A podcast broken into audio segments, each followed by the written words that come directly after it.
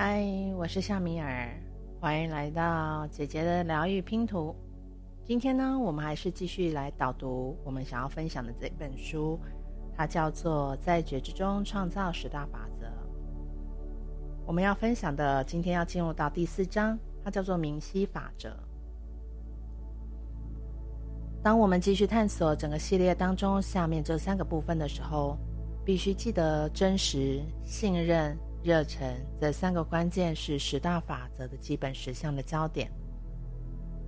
假如不能够坚守这三个关键，那再往前走就没有什么意义了。请你记住哦，我们要讲三个承诺的第一个，不要被所有的这些名相和标签弄糊涂了，因为这些法则都是美丽的光里结合为一飞舞着。我们要谈的三个承诺，第一个，它叫做明晰。除了没有明晰，你绝对是会混乱之外，我会需要再多解释一点。这整本书里面，我们不断的在讲混乱，因为它看起来是一直阻碍你达到你所设定的目标。在本质上来说，明晰是承认你是自己比自己大的一个部分。也就是承认你是比自己大的一个力量的一部分。会说吉瑞尔大师，这不是自相矛盾吗？是的，因为有很多在这个次元的人，多少都有点走在时代的后面，认为你们是和造物者分离的。假如你能够很清楚地了解到创造，你会了解到你作为造物者的范例和特使。是来这里清楚地界定你的旅程。如果我在引介部分里面曾经讲过一个预言当中所提到的，明晰就好像是进入到一个房间，把自己界定清楚的那一个点，在那里你会冲出房间之前，把周围的每样东西都了解清楚。在本质上来说，一旦你踏入了这个某一个旅程，假如你允许某些事没完成。假如你发现有任何事情不是在完全的明晰当中，那么它必然会被移到你的下一个旅程。假如你进到那个房间、那个旅程，但是没有完全的明晰，那么你离开房间时仍然会是个学生。在没有成为大师之前，是没有理由离开那个房间的。你成为大师之前，在你完全，在你完成面前所有事情的时候。你必须有最高的明晰。我的想法就是在你的旅程当中，三个关键是你所在之处的整个成品，也将会保证你所有达到目的所需要的明晰。明晰有很多形式，在谈到那些形式之前，你会看到地球上有很多人都自认为有明晰，后来才发现这个佯装出来的明晰并没有提供一个机会帮助他们。清楚地界定他们所要的最好的旅程，而是带来多重的旅程。举个例子来说，有个人呢，可能在寻找一个完美的关系，他正在寻找那个达到目的的明晰，但明晰常常因为一个思考的过程被混乱的能量包围着，变得很暗淡。比方说，这个在寻求完美关系的人，他用的是我提过错误的方法。或者他在努力地向另外一个人表达清楚时，所用的叙述和他所要的结果完全没有关系，然后他不知道为什么沟通没有效果。例如有人说：“你今天看起来为之一亮。”听到这个评论的人会可能会非常的谢谢你。可是刚才那句话什么意思呢？他。要是说你今天看起来令人眼睛为之一亮，这个陈述里面并没有明晰，但是听到这句话的人可能会把它解释成我很漂亮，又或者我周围有很多很亮的光，又或者他说的话是真的吗？随便他怎么想都可以。那为什么呢？因为缺乏明晰。在本章里面，我们会讨论到明晰会让我们了解到，绝对不要使用你无法在完全明晰当中去界定清楚的字。在本质上来说，你会发现每一次你张开美丽嘴巴说话的时候，每个要说出的字都必须要清楚明白，这样才能够避免做不同的解读。假如你在句子中清楚地使用字眼，有绝对足够的明晰度，就不会使听到句子的人在不确定的情况之下来做出决定。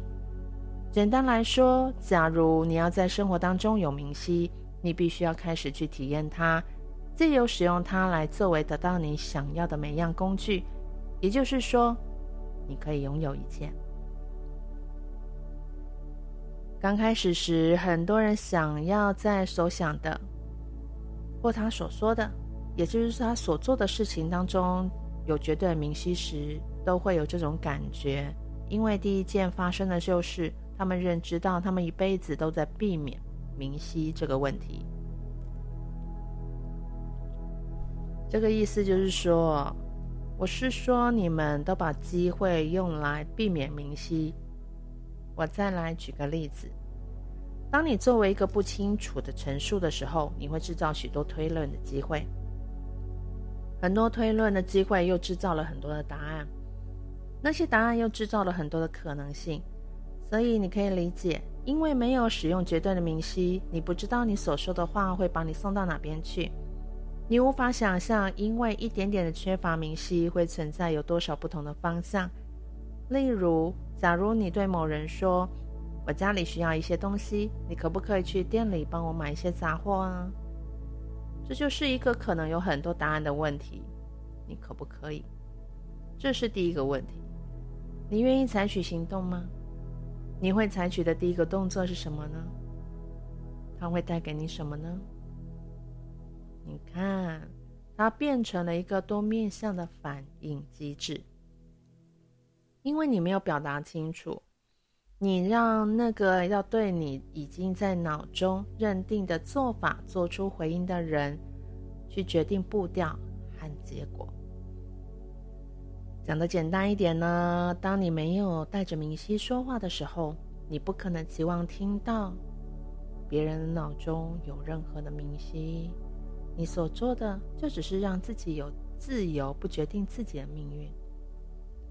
这听起来是一个非常严厉的话，请让我进一步的解释。任何时候你选择不为自己做决定，你将丢出一个不清楚的陈述，制造很多不同结果的可能性，让那个听到话的人去重新设定你的路径。你为什么不干脆清楚的到告诉那个人？我今天没有想要做任何决定，也没有想要做决定的情绪，你有什么意见呢？但你没有这样做，你抛出了一个随意的、不清楚的陈述，让它自由的开展。我必须告诉你，至少百分之九十的时候，也可能是百分之百，你不喜欢那样结果，于是你责怪那个赋予他权力的能力。那不是一个很可怕的想法吗？一旦你把权力给了别人，要预期他会去使用，为什么呢？因为你给了他，你给了他一个礼物，因为你不讲清楚，你给他一个礼物，让他去整合他自己的旅程，然后你顺着他的路走。真正的意思就是说，你加入了他的旅程，你并没有清清楚楚的聚焦在你的旅程终点，反而是你从自己的路。滑向了他的道路。现在你唯一的路就是重返你的立足点。假如你被别人的旅程所吸引了，或你被卷入了，你可能会跟着他玩下去。当你到达他的终点时，你会看着自己的生命，说道：“我是怎么样走到这里的？天哪，都是他的错吧？”你会开始责怪别人。我建议你开始回去找出失去明晰的地方，而不是责怪别人。当你不愿意走到自己的旅程，这就是有点困难喽。因为地球层面的运作方式就是说，你们愿意在彼此的旅程里面玩，而不好好去把持自己想要的东西。所以，当你得到别人的结果时，你有什么？一个不是你要的结局。但假如你特别卖力，这是最好的一部分。一旦你只选择明晰，在很短的时间之内，其他每件事情都会卡在你的喉咙，因为你不会说出来。当你说不出清楚的那一刻，你会看见、听到这些人会想着说：“啊，现在我有我的旅程，也有他们的。”你会想要比以前任何时刻都要快速的把它拿回来。你会意识到它会需要花一点功夫，不过那是值得的，因为你将可以掌控到自己的旅程。你将会把三个关键用到最高的程度，这样才能够完全得到你想要的东西。你花一点时间，给自己一些力量。让明晰来引导你想要的一切。我相信你可以很诚恳的这么说，因为你住在一个阴和阳的相对立的世界里面，这是不是呢？每样东西都可以有和它有相对的东西，上下、前后、男孩、女孩，因为你们都被教导去相信所有的事物都可以有对立的东西，恐惧呢，就成为你们受苦的原因之一。你可以使用缺乏明晰来规避恐惧。简单来说，你可以没有清楚的态度，把宝物奖赏送给别人；你可以没有清楚的态度，允许他人成为主导者。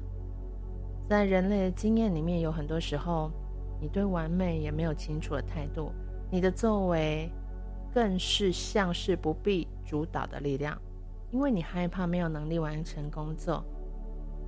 当你放弃这个人类的权利的时候，那么你就再度离开正路，走向混乱。在本质上来说，很多人害怕在某个自己的旅程当中独自担负责任，万一失败了怎么办呢？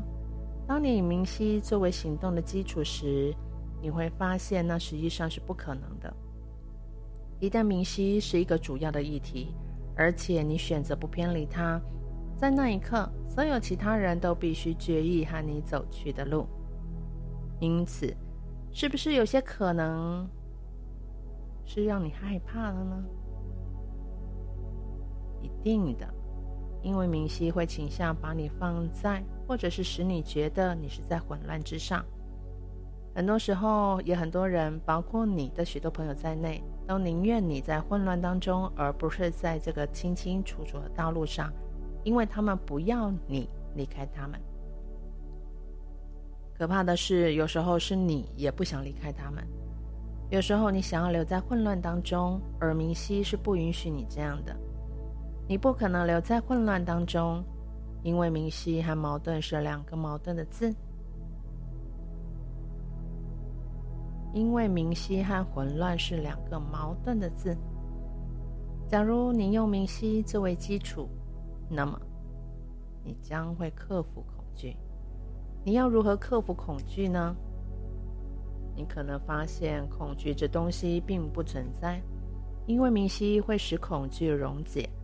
明晰会给你一个潜力，走在一条预设好的路上，永远不会慢下来。一旦你找到明晰，你可以开始填补看起来好像是你周围的空隙。因为明晰会根除你的恐惧，一旦你不再受制于恐惧，你只会有一个旅程。人们会利用缺乏明晰吗？我看太多了，人们做很多的陈述，看起来真的是好像有着很多漏洞的筛子。这些话只会带来更多混乱的可能性。我觉得很有意思的部分就是说，人们让自己陷在混乱当中，他们还有胆量对着我的喊说：“齐瑞尔大师啊，为什么你的方案都对我不起作用呢？”我告诉他们，我没有什么方案，我用造物者的光引导你这些话。我告诉你，你可以避免恐惧，你可以把恐惧从你的光的系统里面连根拔除，只要你在踏出的每一步都很清楚。当你不再受制于恐惧，每个你认为一个可能的光都会变成你的同谋。在路径上，每个你寻求来引导你的光都会变得比你想象当中还要明亮，因为明晰一定是个灵魂的能量。它必须是你的一部分。从你存在的核心移动，它不能像恐惧一样把你的缺乏明晰合理化。这看起来很难吗？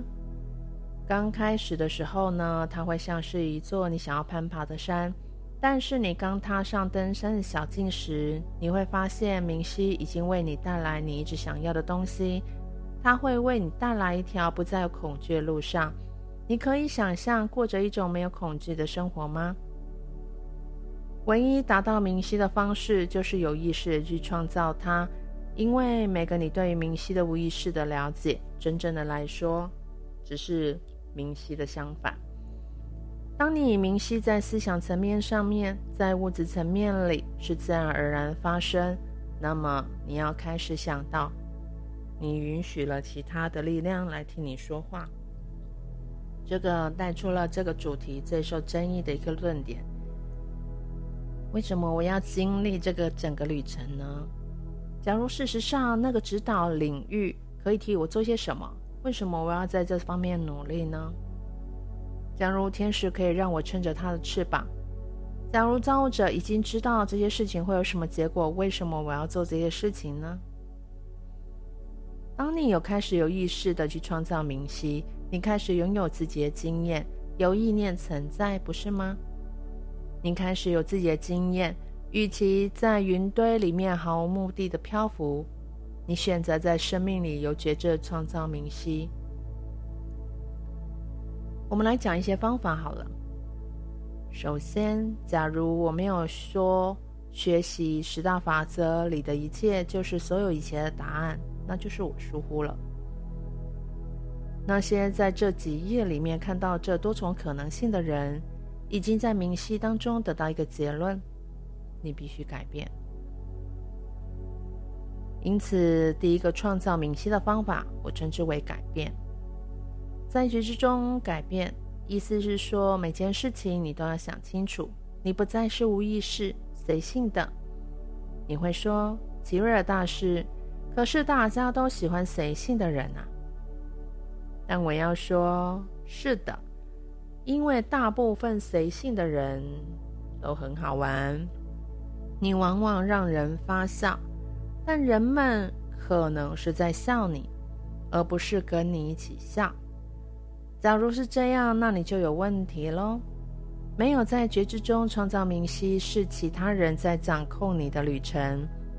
另外，你可以用来创造明晰的是，用一个界定清楚的方法来管理你的意念，把你的光和心当做主要的议题。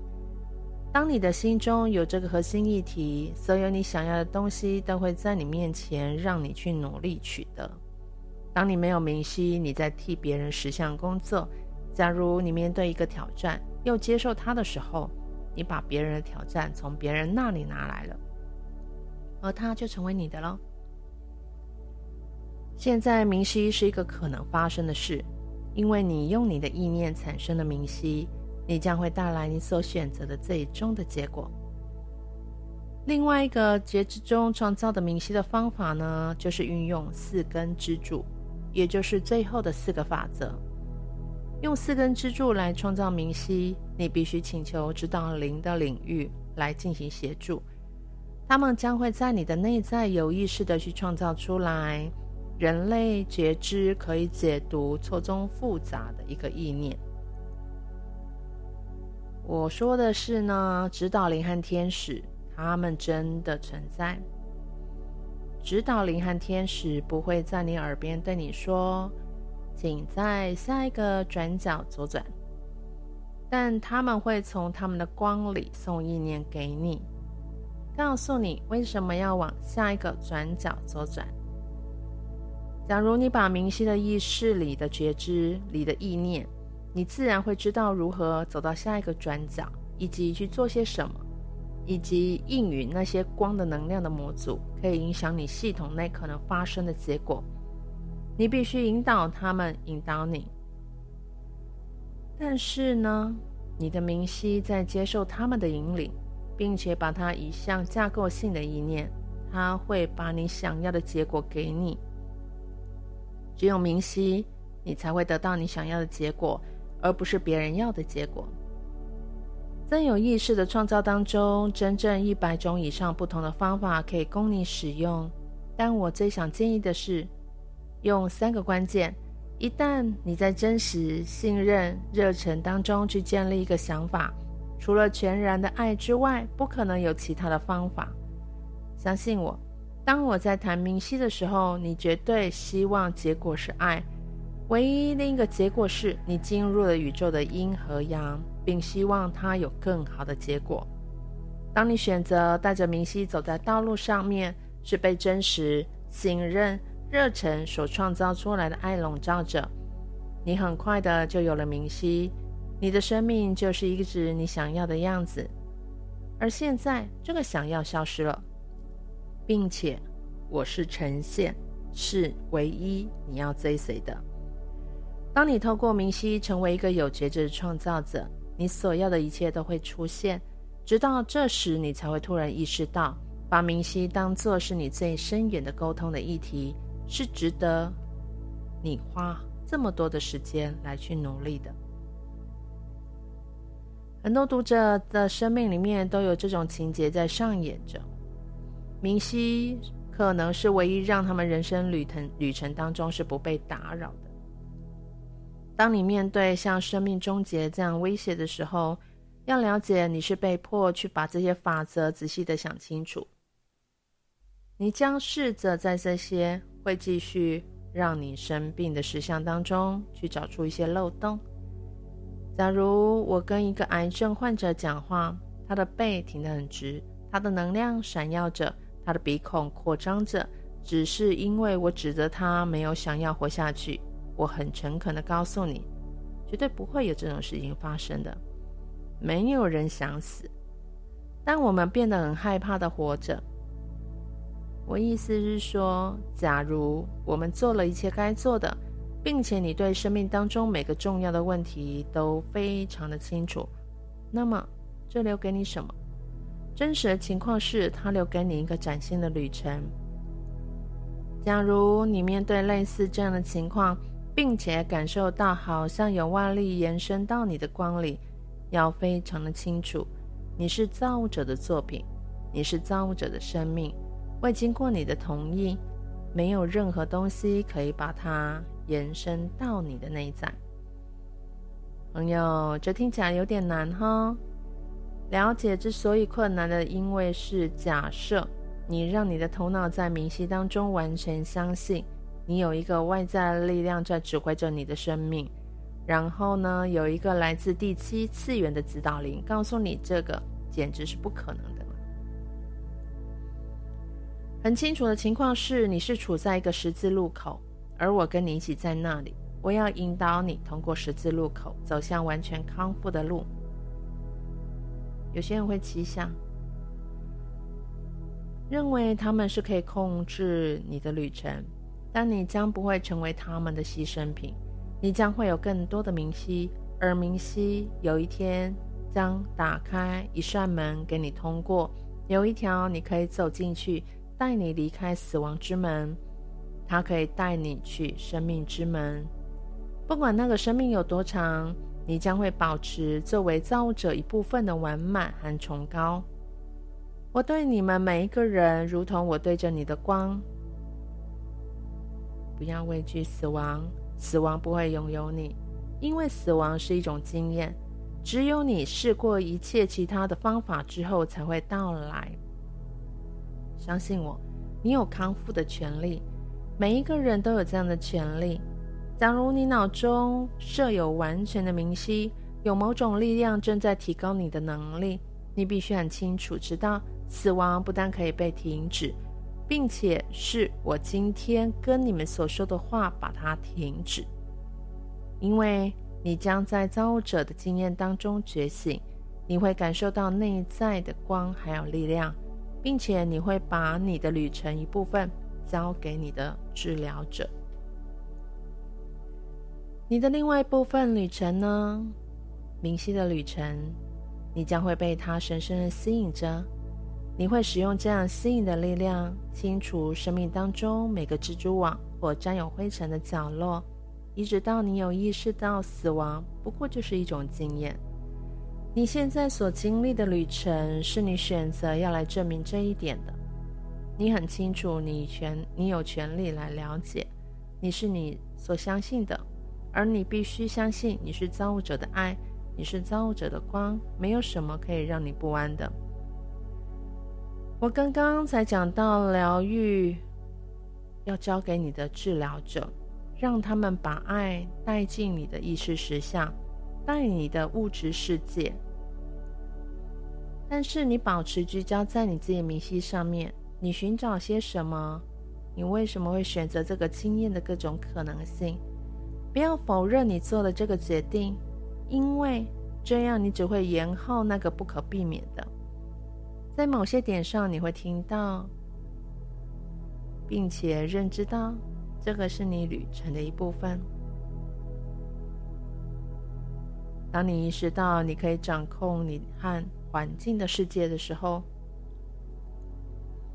这个明晰，你也掌控了你正在走的路，不再害怕你可能失败。那么，成功是你将会聚焦的最终实相。你不会离开那条路径。明晰会要求你照顾每一个可能性，直到你到达目标。但你非常清楚知道你的目标。因为每样你放进去锅子里的东西都会少一些明晰，把锅子清理一下，开始创造一个全新的世界，就从今天开始吧。使用明晰，然后你也会在其中被使用，因为你是造物者，造物者会用到你的旅程，因为你是造物者，寻求那个旅程。我祈祷你可以听得到。这就到了一个结合点，在指导领域，在指导灵的领域，我们必须把明晰输入到人类的光里。做疗愈工作的人有一个崇高燃烧的欲望，要把明晰带给各种个案。可是，万一他的主要重点并不是把明晰灌输给被治疗的人，实际上，是要加强疗愈者的明晰呢？你要知道，大部分的人类里面的疗愈者都有一个阴和阳的处境，意思是说，他们觉得他们能或不能治愈别人，所以明晰变成不只是被治疗的问题，也变成是疗愈者的重要问题。可能，这只是可能哦。造物者考虑到要让这位个案作为疗愈者的老师。简单来说，现在明晰必须成为疗愈者的问题了。举例来说，假如疗愈者知道他可以治好病，那结果如何不重要，重要的是这个疗愈者他清楚的知道，毫不怀疑的，他可以产生足够的关爱的能量渗透到这个个案，带来。带给他足够的光，让他的肿瘤完全的消失，然后把它变成疗愈者的明晰，而不是考验一切尽所尽可能所有的不必担心，或者是受制于可能产生的结果，而其他的责任最多不超过一半。他无法治愈一个不想要被疗愈的人。然后他可以努力的传送足够的爱的能量，开始在另外一个人身上开创明晰。但是他的明晰并非把明晰给了另外一个人，而是在另外一个人内在去点燃明晰。所以你知道，他和疗愈者想要给他病人有多少明晰没有关系，因为他自己会做选择。作为一个疗愈者。你要清楚，你的内在是有爱，不要把“权力”这个字和爱给混合了。有足够的爱能够支撑一个光的力量场，它会打开一个空间，让明晰成为它的问题。你能够开始了解到，虽然看起来好像有分离，但最大的可能性它是不存在的。作为一个疗愈者，你衡量的不是你的明晰，而是你的爱。你表达的爱是十足的完满，你表达出来的爱足够疗愈任何人、任何事。但你的明晰问题仍然存在。你做疗愈工作是为了什么呢？是为了要说，你看，我治好了他人，或者你是为了要体验和造物者之光贴近或合一呢？因为你开始了解到你是创造之光的一个例子，你有每个到地球来来的一个大师都有的力量。这个力量上面的风格，并不会比你和造物者之间风格有多大。所以，你们作为疗愈者，那些把你们的光送出去，不是为了被批评或赞扬，而是为了在这个世界上创造更多明晰的人，开始把它反射到正在接受你治愈的里面那个人。你将会开始反射到那个能量，然后他们会选择自己的明晰。你不必负责任，因为也不需要，也不必期望有任何的回报。只要你自己所付出的爱作为衡量结果唯一的方法，你会觉察到那个衡量方法就是明晰。你的明晰高于其他实相，并且疗愈将是被明晰的结果。假如你和你的治愈的人都彼此都有明晰，并且悟到造物者给你们的礼物，就可以看到那个明晰将会疗愈任何你们在对抗的每一样东西。你必须意识到，在你治愈的那个人和他，还有他的高我之间的明晰，必须是一个实相。你作为一个疗愈者和你的高我。之间的一个明晰，也必须是一个实相。因此，你不会让身体来为结果来负责，而是你会知道，那个带来的疗愈的力量的光，会让每一个人去选择他自己想要的实相。在那个实相当中，疗愈已经完成了。让明晰做主，你就永远不会怀疑自己是创造的光。而疗愈就是将那个被选择的结果，那是你的选择。有很多的情况当中，那些觉得匮乏，不管是财务上、关系上或健康上面的人，差不多到最后都发现那个匮乏实相是出于恐惧。假如你暂时相信这个点，你会开始看到明晰是可以把恐惧完全的消除。恐惧完全消除之后，整个旅程会有全新的一个追寻。当我们讲到丰盛是如何得到丰盛的，必须要对我们真正想要的东西有清楚的了解。你知道吗？有很多年轻的太太们坐在那里想着全新的车子和房子的时候，然后下一秒又会想到，假如他们的丈夫能够赚这么多钱。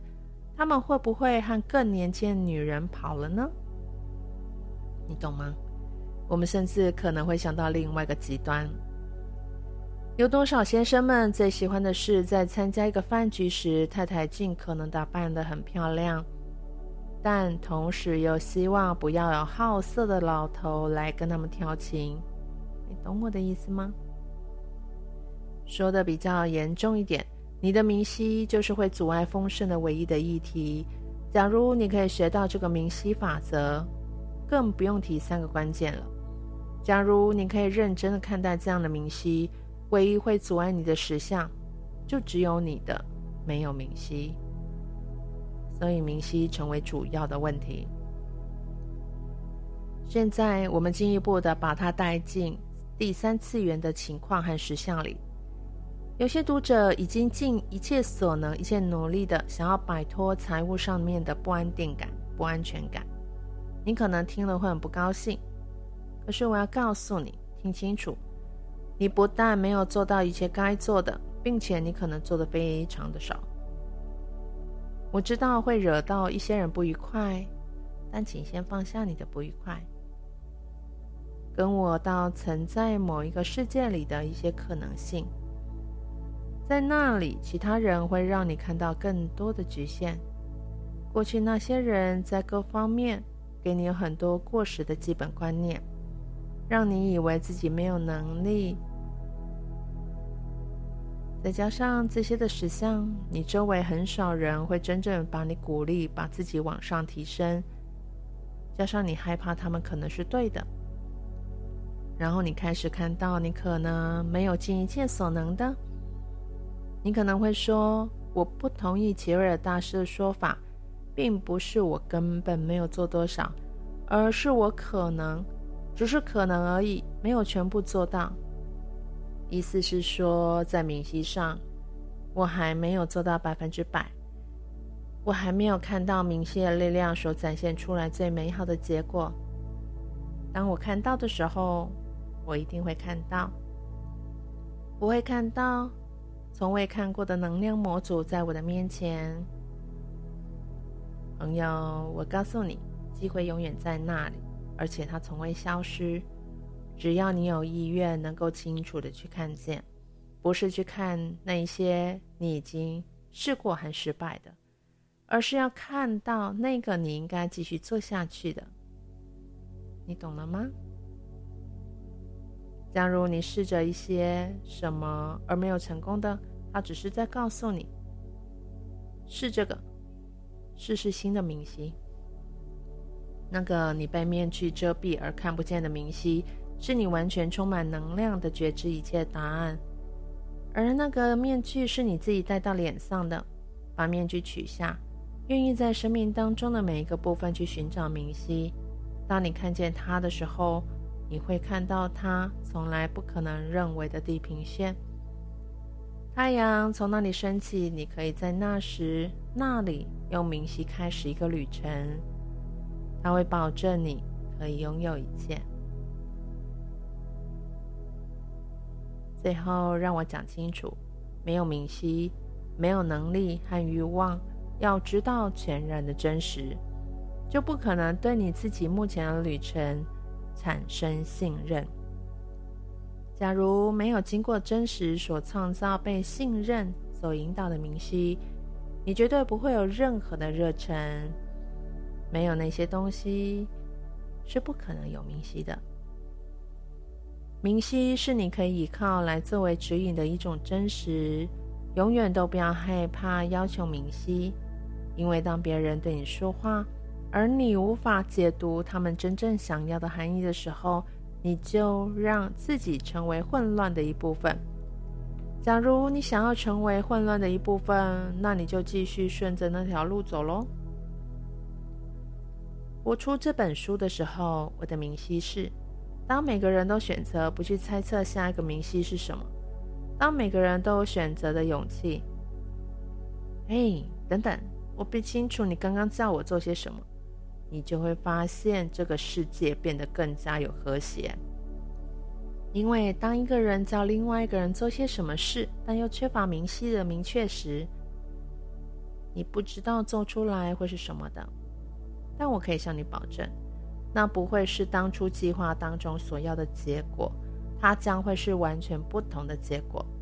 在你一生当中，有多少次你自认为你有明晰，但结果是再糟糕不过的？我想再问，有多少次你完全自知你是非常清楚，而且结果是不再重要的？